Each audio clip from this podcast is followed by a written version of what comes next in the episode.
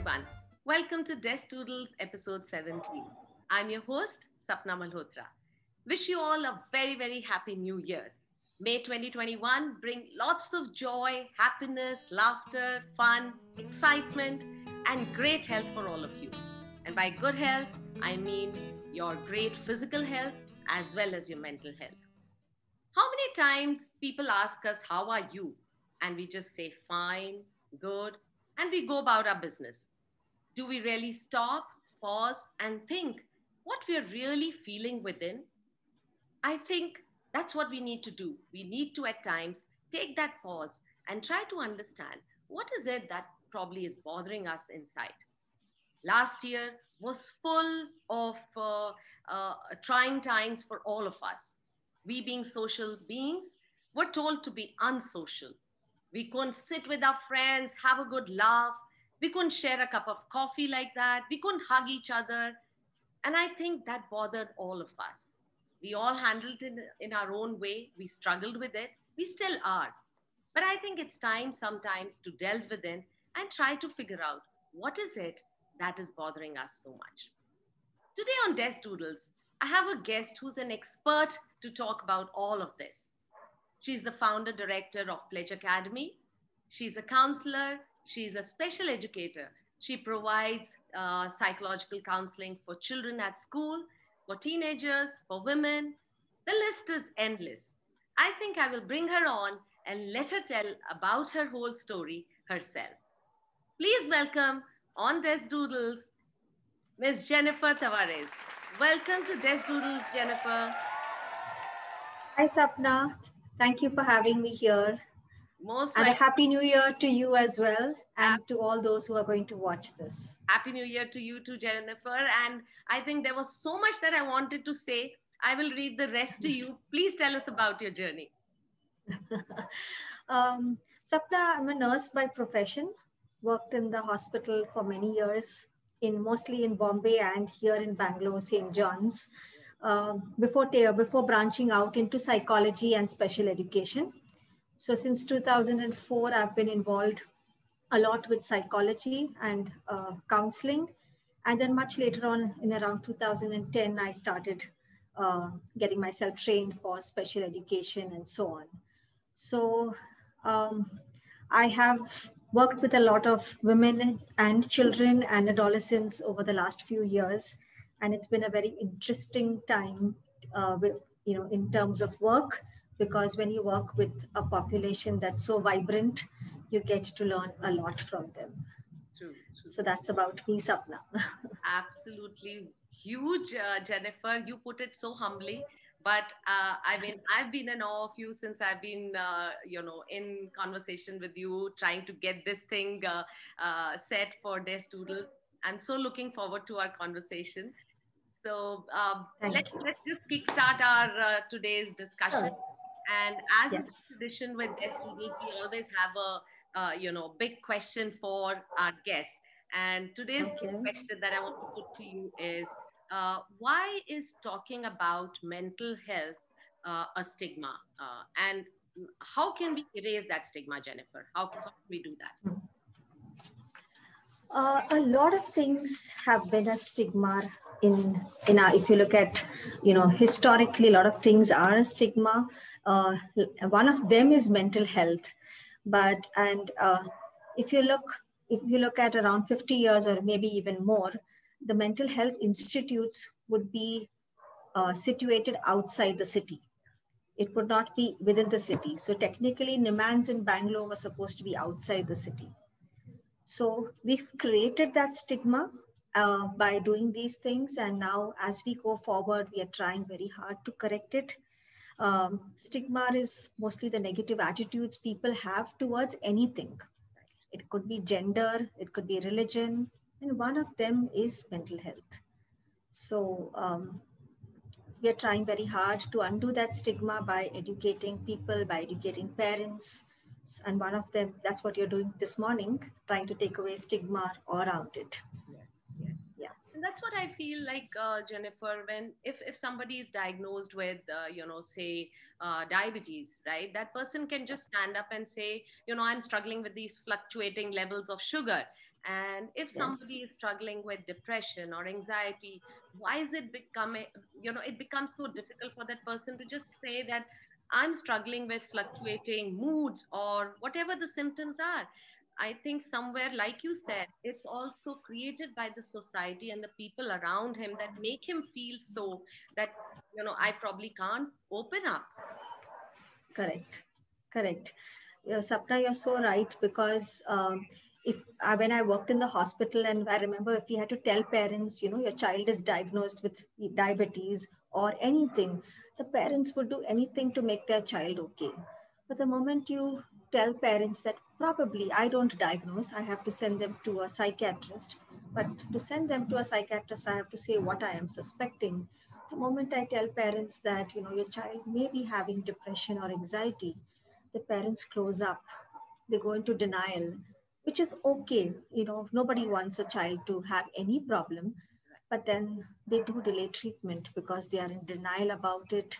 The stigma associated with it prevents them from accepting the interventions as soon as possible. Correct so correct. that's that's a big thing. That's a big thing. Parents not accepting the diagnosis or taking time to accept delays the intervention and probably prolongs the stigma. It's like a message going to the child that you know my mother's not accepting that i have a mental health issue Right. And I think Right. the children grow up and they're in their teens and, you know, a little grown up than when they were, you know, uh, at home only with the parents. I think even then the comfort that maybe the friends or their peers need to lend because I mean it's so easy if I if I'm having a muscle pull or something I'll just pick up my phone and I'll just call up my friend you know do you know any good doctor I can go to and uh, but may, what I'm feeling within with my emotions or my feelings everybody doesn't feel so comfortable just picking up the phone. But i think somewhere like you said it is uh, so imperative that they need to understand that there are people like you counselors psychologists and psychiatrists there who can give them that help. And if they get it on time it's all curable it's all treatable. Exactly. Yes it is. And it's not it's not absolutely necessary that medication is given to everyone sometimes just a clear diagnosis helps us counselors to take the therapy forward in the right direction. It gives us guidance. It gives the parents guidance as to what to accept and plan interventions accordingly. And as you said calling up that friend is so crucial. And so therefore i feel the role of school counselors empowering of school counselors where the child can just walk in and talk to the counselor and tell them all that they are feeling is um, is very very important in the days to come. When the children go back to school we're going to see that we need more school counselors available to the children. Right. So when we're Yeah. talking about uh, depression like we said uh, jennifer what uh, uh, you know what could be the few uh, common signs or symptoms that you know one can kind of identify it with? You know what could that be? Okay yeah so um, see all of us get sad for short periods of time and then we come out of it in our own way. But when we look at children who perhaps have depression because we are not going to diagnose them but these are some red flags that we could look out for uh, we could we would notice that the child is sad for prolonged periods of time. You know the sadness just is written on the face even when they smile if you look at the child properly you can see the sadness in their eyes. Um, so that's a big red flag. Continuous sa- sadness for a very long time. The second red flag that i would say is that a child tearing up very often breaking down a lot. If there has been a death in the family yes it's understandable or a close friend. But you know on every at the drop of every hat the child begins to tear up and starts crying that could be another uh, symptom of a child having depression. Other than that a child losing pleasure in the activities that they were doing.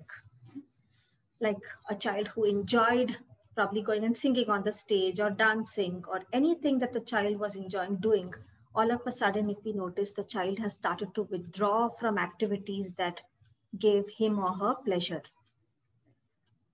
Of course sleeping patterns sleeping excessively uh, these of course the parents would be able to pick up sleeping excessively uh, or not sleeping at all eating excessively or eating very, very little, perhaps no appetite. These are the five important red flags. And in addition to all of it is the low motivation that the child would have to study, to do anything. So suddenly a teacher might notice, oh, this child performed very well in the first term, and now all of a sudden there has been such a big dip in his his or her grades. Could be explored. Something has changed in the child's life. What is going wrong? What is happening at home? Or what is happening in the child's life is important for a teacher to pick up this in the classroom and uh, talk to the parents about it or refer the child to a school counselor. I know. So, like you're yeah. saying, uh, you know, Jennifer, absolutely, it's uh, so uh, necessary for all of us to know a little bit more. And, um, you know, when we are growing up, when we are studying all these various subjects, we are studying biology, and in biology itself, you know, I remember that as a kid, I still remember reading that you can tie a tourniquet above the wound and it'll slow the blood flow out of that wound, or you learn about giving a CPR uh, you know you've seen videos and there are presentations and we read about all of that. So somewhere in our mind you know you have a vague picture of how to handle a crisis. You might not be perfect at it but you still know a little bit. But nobody teaches us how to handle a mental health crisis. We don't study about it as a kid. And uh, i think it's time that we kind of I don't know, maybe introduced it as a subject in school to learn about mental health so that we could understand what is going within us or with our friend who's right there next to us. Sapna, I hope the right people hear you bringing this up. It's very, very important. Psychological well being or psychological first aid is something that many of us were not taught at school. And even now, as we see an increase in the number of cases at school, you still don't have friends that the child could refer to or talk to because nobody knows how to react. Like if if a child goes and tells his friend you know i'm about to kill myself the child doesn't know if reporting it is going to get him into trouble. If not reporting it is going to have repercussions. So there is definitely this big gap that we have in our curriculum where we are not exposing our kids uh, to perhaps the signs and symptoms and small first aid as to what is to be done uh, if a friend talks to you about it or what should you do if you have these feelings. Right. so i hope as i said the right people should hear you. Perhaps you can create a curriculum. I would help you on it. And uh, we could take it to schools. All we need is about five to ten hours of the kids time per year to teach them this absolutely and i feel that you know we could it could be age appropriate and you could have group discussions you could have group activities yes. you could have role plays there is so much in so many ways and i think by doing something like that what we talked about like you also said that we created mm-hmm. divide ourselves by you know creating that wide uh, vast divide between the uh, physical health issues and the mental health issues. And by bringing yes. it out into the schools and talking about it on a regular basis, I think somewhere we're just bridging that gap also. We're making it yes. out in the open and everybody can talk about it and we grow up like that. So the entire society grows up talking about it. Yes, yes. It's very important that we put all these words as a part of our conversation. And the best place to normalize it is definitely school. And in fact, uh, my good friend, my professor at at my nursing college in St. at St. John's Nursing College, uh, Mrs. Mary Ann Washington. She actually led a program, a well-being program for schools, and uh, we did train teachers at the school to detect these. They were residential schools that we had worked with, so we taught teachers how to um, recognize these symptoms and how to take it forward. So in the process, we also taught these teachers activities to do with the children uh, to manage their emotions and to manage their stress and so on, and what to do if they felt suicidal. So uh, this has been done and on a, on a, a small scale, I would say, because 87 schools being covered in the South region is a small number. And she is, of course, working hard and taking this program to other schools but I think principals and um, school managements have to open up to this idea. I'm sure because I think this is I feel it is the need of the hour. What you're saying is so necessary because even for teachers, like you're coming in, going out, teaching your subjects, and it's, I mean, it's, it needs focused attention on that child to know whether that child really needs help. And if you are not yourself uh, able to identify, how will you even help that child, right? So it is so necessary, the yeah. program that you're talking about. I hope it reaches I think all schools need to uh, take it up, and you know, especially now after uh, COVID, you know. Uh, yes, yes. Year has been so very right. Absolutely. Very right. Yeah. Let's take the segue into our next um, uh, question, Jennifer. And I wanted yeah. to ask you, like, we know that this uh, age is the social media age. Children are all the time living on Insta and FB and all the different various uh, social medias that are there. Right right that it is uh, time that we uh, focused our uh, you know attention on mental health issues because of that also well um, those children who are addicted to social media or addicted to the games on uh, you know on their phone and so on the underlying cause could be depression so when parents bring their child here and say you know my child is on playing video games for 10 hours 12 hours. And then of course when we talk to the child and after two to three sessions sometimes we say tell the parents that the child says they can't reduce this timing on instagram or social media or anywhere. Would you be open to taking your child for an assessment to the psychiatrist? And that's when they close up parents close up they don't come back the child is also open the child also wants that help because they realize that it's not right they can't study if they're going to be on all these um, you know, Instagram and so on. And um, your question was also, is that causing mental health issues? Is so definitely, if I put a photograph out there, I'm looking at how many likes I get. I'm photoshopping that photo to get the likes. So even when I get 50 likes or 200 likes, I'm wondering, is it because I photoshopped it? or is it because people really liked my photo? So we have created uh, you know new problems for children new worries for them and some of them tend to be stuck in this cycle of events of you know posting a photo and waiting for the comments and likes and so on. So it's both ways. You know we have to look at it both ways very often when children report uh, sorry when parents report a digital addiction we should not ignore there could be a root cause, underlying root cause. And also, um, I think the another reason for uh, uh, giving special attention is also that when people are posting those pictures, they're posting that it's always a happy, it's always a laughing picture, and you would probably not even know uh, you know whether it is the reality or there is something that is within which is uh, hidden because of that happy face. So it will be all the more difficult, I guess, to understand uh, what that person is going through. Very right, Sapna. And uh, none of us would post unhappy pictures on any social media. We always go out there to post something happy, whether it's in words or in pictures. It's mostly to shout out something, uh, you know, aloud. And therefore, social media should not be our way like parents should not go by the social media of their children to determine their happiness neither should friends. So there that is why going back to your uh, previous point of children being taught how to pick these up definitely through social media it can't be picked up. Uh, instagram actually had come up with a policy that no one can show themselves dying or speaking about dying i think a year ago they did come up with a very strong policy so if they pick up any words talking about death, they'll delete the post.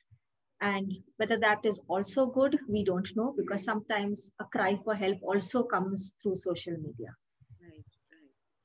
And so, like we were saying in the previous uh, question, also, that if somebody encounters something like that, what mm-hmm. do you mm-hmm. think would be the right thing for that immediate friend to do? What What do you think should that person immediately do? So I always tell uh, children and adolescents whom I talk to, whatever programs I've done at school, if anything untoward comes up on Facebook or Instagram, uh, either a friend talking about death or a friend posting a nude photo to you in private or anything that you feel, you know, you get the feeling inside that this is something not right, first people to report it to his parents. All right? Report it to your parents. Your parents will decide what is to be done.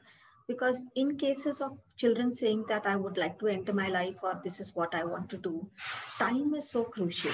We should not, that golden time should not be lost because then what happens is the child who read that message originally is going to feel really bad that he couldn't do anything.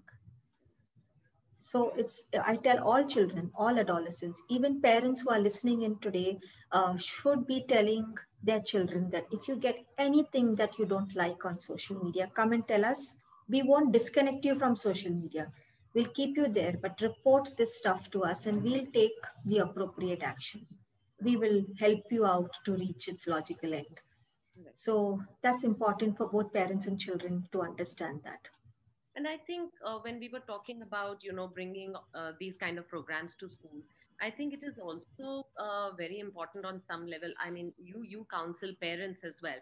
So mm, yes, interactive uh, teacher and parent interactions, which are open, discussing about what the teacher feels, and the parents also sharing what really that child is going through at home, also helps uh, the child to get the right help at school as well as at home.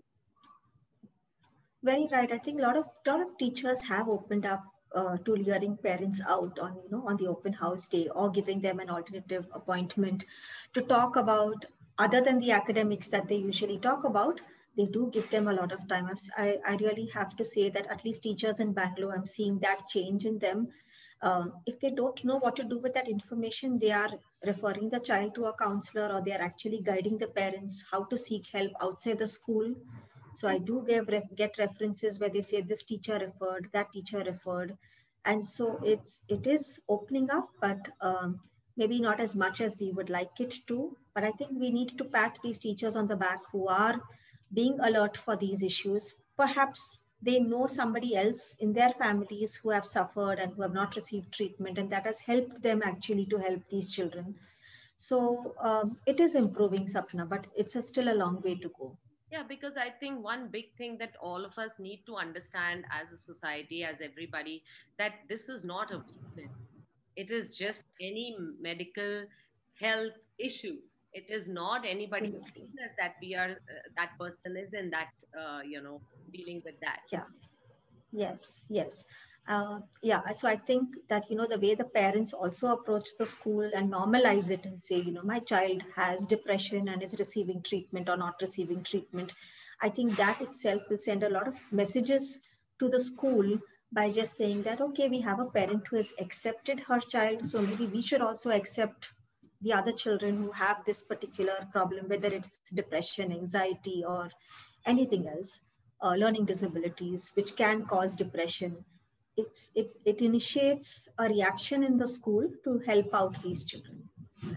Now, like we are talking about, I just remembered a few days back, I heard a TED talk by a girl who was herself struggling with, uh, you know, uh, depression. And uh, mm-hmm. while she was dealing with it, so uh, she she was telling on the talk that she used to tell her mom that I'm not feeling like going to school. So the mom would say that, okay, why don't you take a mental health day off from school? And this was in yeah. Oregon, uh, US. And uh, so yeah. the mom would call up the school and she would inform the school that my child cannot come today because she's feeling mm-hmm. depressed and she's undergoing, uh, you know, going through this. So the school mm-hmm. would give her that day off. And then, yeah. you know, the girl started that movement in the school. They took it up to the higher authorities, and then a bill was passed. A law was made in Oregon that you could lawfully, officially take a mental health day off, just like you take a physical sick day leave. It, it yes. it's just as normal as that, and I think that was I felt so nice when I heard her talking about it. Is something like that happening in our country as well, uh, Jennifer? Well, in fact, many insurance companies don't cover treatment for depression, anxiety. If the person is admitted in the hospital. So it starts with, you know, all these uh, things as well, that where um, doctors, nurses, insurance companies all say that you know treatment is on par as any other illness that you have when you come in. Okay so it when you check when you take an insurance policy you have to actually check whether mental health is covered under it secondly is the part where you said in the school would they would they allow children to start such movements? Um, the one or two schools that i work very closely with i think yes they might. If there's any child who comes forward they might be ready to start. But if you look at the larger picture there are a lot of schools who don't want to get into all this. Um, you know that this movement or why do we have to expose our children? Even this this particular child that you spoke about it's the parent who supported the child. Right. Right? So if a, yeah if the parents do support we all know if a parent supports the child in studies or in sports or in music the child can reach anywhere. So similarly, this kind of parental support of uh, telling your child, I'm not going to write you're sick. I'm going to write that your mood is low today and you're not coming to school. But what will happen? The child will immediately say, no, no, no, the teacher is going to read out this note in the class and then everybody's going to come to me. So going back to your first point of removing that stigma is so important to start this kind of a movement, but it will be wonderful to initiate it somewhere and get it going yes and it's every step of the way right the parent then the school and then taking it up because uh, and you know it, it, also eases because what they told also was that the hmm. school kept a tab of how many mental health days you took off and that would right. you know give them uh, an exact information about that particular child and if they felt that the right. was over a limit that they felt you know is not just casual so they would refer that child to a particular psychologist and that that would yeah. get the child the help that the child needs like you said that right. period where you definitely should get the help correct so it's like also keeping some kind of statistics at school of saying that if a child took two days off because of mental health issues, maybe the child was happier coming to the school. Yeah. It's also a pat on the back to the school for making the environment a happy place that only two days the child stayed back. If the child took, as you said, more days of leave, it could be a red flag where they refer the child uh, to someone and also say that perhaps we need to make some changes at school. Perhaps these are the reasons why the child didn't want to come to school. Maybe friends were bullying the child worrying the child. Those kind of things would need to be looked at. So what now that you talked about bullying and so what uh, are the common triggers that we see in schools when children experience uh, depression and we'll come to anxiety after this i definitely right right a little bit about anxiety also so what do you yes the common triggers uh, common triggers towards bullying? Yeah. No, towards uh, a child feeling depressed. Oh, depressed. Okay. Yeah. Yeah.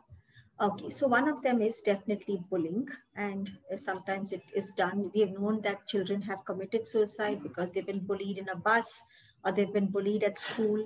So bullying, eh, there should be a policy. Every school should have a policy on zero bullying. I think the Karnataka government has passed that a few years ago when the child uh, committed suicide after he was he or she was bullied in a bus so that has to be followed there should be an anti-ragging uh, committee which is present in school to look into these cases who take this long leave from school etc the other the other uh, uh, triggers from the school could be a teacher ridiculing a child um, you know uh, for not performing well or a child not being given an opportunity in the entire academic year to perform or to do something to build their own self-esteem based on their strengths, of course, but every child should get an opportunity. Sometimes we see the same children are being picked up for every event, and that could trigger off uh, a child being very sad or not feeling good, feeling worthless, and so on. Um, that's from the school level i would say. These are some of the main reasons. Additional pressure on academics uh, forced to being you know uh, parents and teachers forcing the child to perform especially the higher classes. Children with learning disabilities are more prone to depression because they're struggling to keep up with their peers the peer pressure so these are some of the triggers that could happen at school level uh, that could trigger off a depressive episode. Now, when we're talking about this, uh, Jennifer, I wanted to move into, uh, you know, something which is a very regular emotion, anxiety. All of mm-hmm. us, you know, are anxious.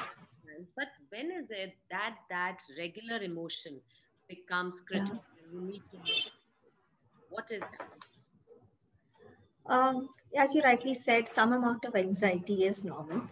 But when that anxiety doesn't allow us to lead a normal life, a normal productive life, or doesn't allow us to do activities that we used to enjoy, uh, then we say that yes, that is an ex- clinical anxiety or probably generalized anxiety disorder that we would need to refer the child to a professional to see what is what is required to be done so i would say that's the small difference child coming to school and having some anxiety before an exam or before a running race or something like that is normal but if it's seen persistently throughout the academic year then it's a issue to be taken up with so like when we talk about panic attack and things like that, mm. is that also mm. another category of anxiety? So you have, I think, a lot of forms of anxiety, uh, you know, as uh, issues that people. Yes, yes, yes. So uh, yeah, there are a few. There are many forms. Uh, to just mention a few that probably children would uh, experience at school. So see, normally children would have some fears, like you know, fear of thunder, fear of dogs, maybe of an insect. You know, these are some normal fears of the darkness, not being able to sleep without the light off, and or even coming to school and frightened that their parents won't pick them up when they are a little smaller. These are normal fears. But then after some time, when you find a child worrying, the key to anxiety is they worry a lot about do my friends like me? Do my teachers like me? uh, am i going to finish this assignment am i going to do well uh, okay so that is called as generalized anxiety when they worry about everything and anything at all then you have uh, children who have phobias they are extremely frightened of getting into a lift or climbing an elevator it causes them a lot of uh, bodily reaction like sweating raising of the pulse and so on then you have children who don't like to come to school because they don't want to be with people. So that's social anxiety. So we don't know what's going to happen when children come back after this pandemic to school. They're going to be really happy to be with people. I'm sure many will be, but we can expect some cases of where children don't want to mingle with others. Uh, as you said, one of them was panic disorder. Panic disorder is where we actually um, have an intense fear of something and then we feel that heartbeat we can feel some dizziness in our head and we then sit down and then we feel better so a panic disorder can be quite frightening to the client but it usually happens if anxiety goes untreated so in, in and sometimes yeah uh, uh in this case as well like we mentioned mm. in case of depression that if that uh, feeling of sadness and if this feeling of anxiety continues and you see that it is gradually increasing is that when the mm-hmm. parents or the teacher need to raise a red flag you, they need to you know do something about it in a child. Yes because if these go untreated as i said untreated anxiety could lead to panic disorder. It could also lead, lead to obsessive compulsive disorders. And most importantly is anxiety mimics a lot of other mental health disorders like adhd that's attention deficit hyperactive disorder or it mimics uh, obsessive com- uh, sorry um, uh, oppositional defiant disorder so in order to find out what exactly is the issue with the child it is good to refer the child to get a diagnosis but if you're asking me some of the red flags I think from a teacher's perspective, a child who is seeking a lot of reassurance, always asking the teacher, Am I doing right? Am I doing right? Um, have I done this well? Excessive reassurance seeking uh, could be a red flag for the teacher. The child not going out to play during the breaks, staying in the class, staying away from others is another indication of anxiety. And also a child who repeatedly goes to visit the school health nurse, stomach is paining, headache, uh, every other day these same issues and then they want to go home they don't want to stay back in school. And then the parents will say but when the child came back home the child was fine okay so that these are indications or red flags where we can say that the teacher can pick these up at school. Um, yeah so um, it's difficult to pick up anxiety because anxiety and stress there's a fine line between them.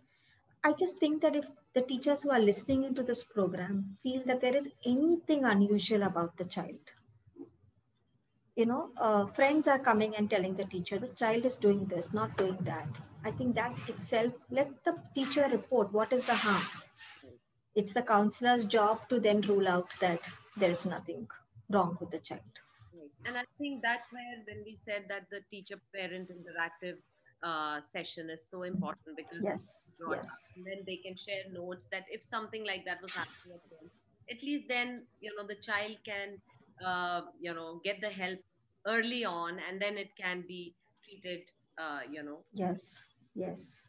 Early intervention for any disease or for any disorder is the key to uh, a faster recovery and you know the child's life becomes better faster.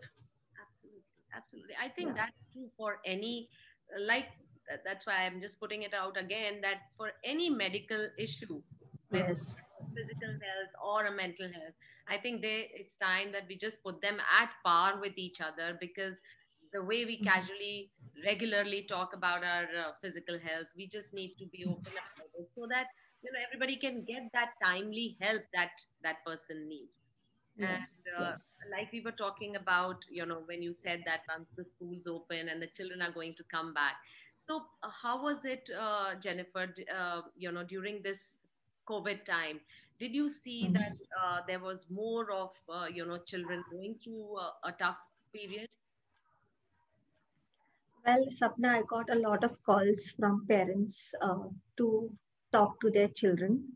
But i will be honest i did not do i did not uh, take up cases of children who were below class 8 because uh, i felt that they were not going to be in a neutral environment to talk to me because we have parents who probably would listen into the conversation uh, the whole idea of counseling is that they come and talk to the counselor in a non-judgmental or a non-threatening space and I don't think this lockdown, uh, we were able to provide that to children under the age of 13. Uh, you know, children who are older are smart. They know they have to go away. They know their parents might be listening in. But younger children, uh, so whichever parents did call me up regarding their children, I worked with the parents. I asked, told them how to talk to the child.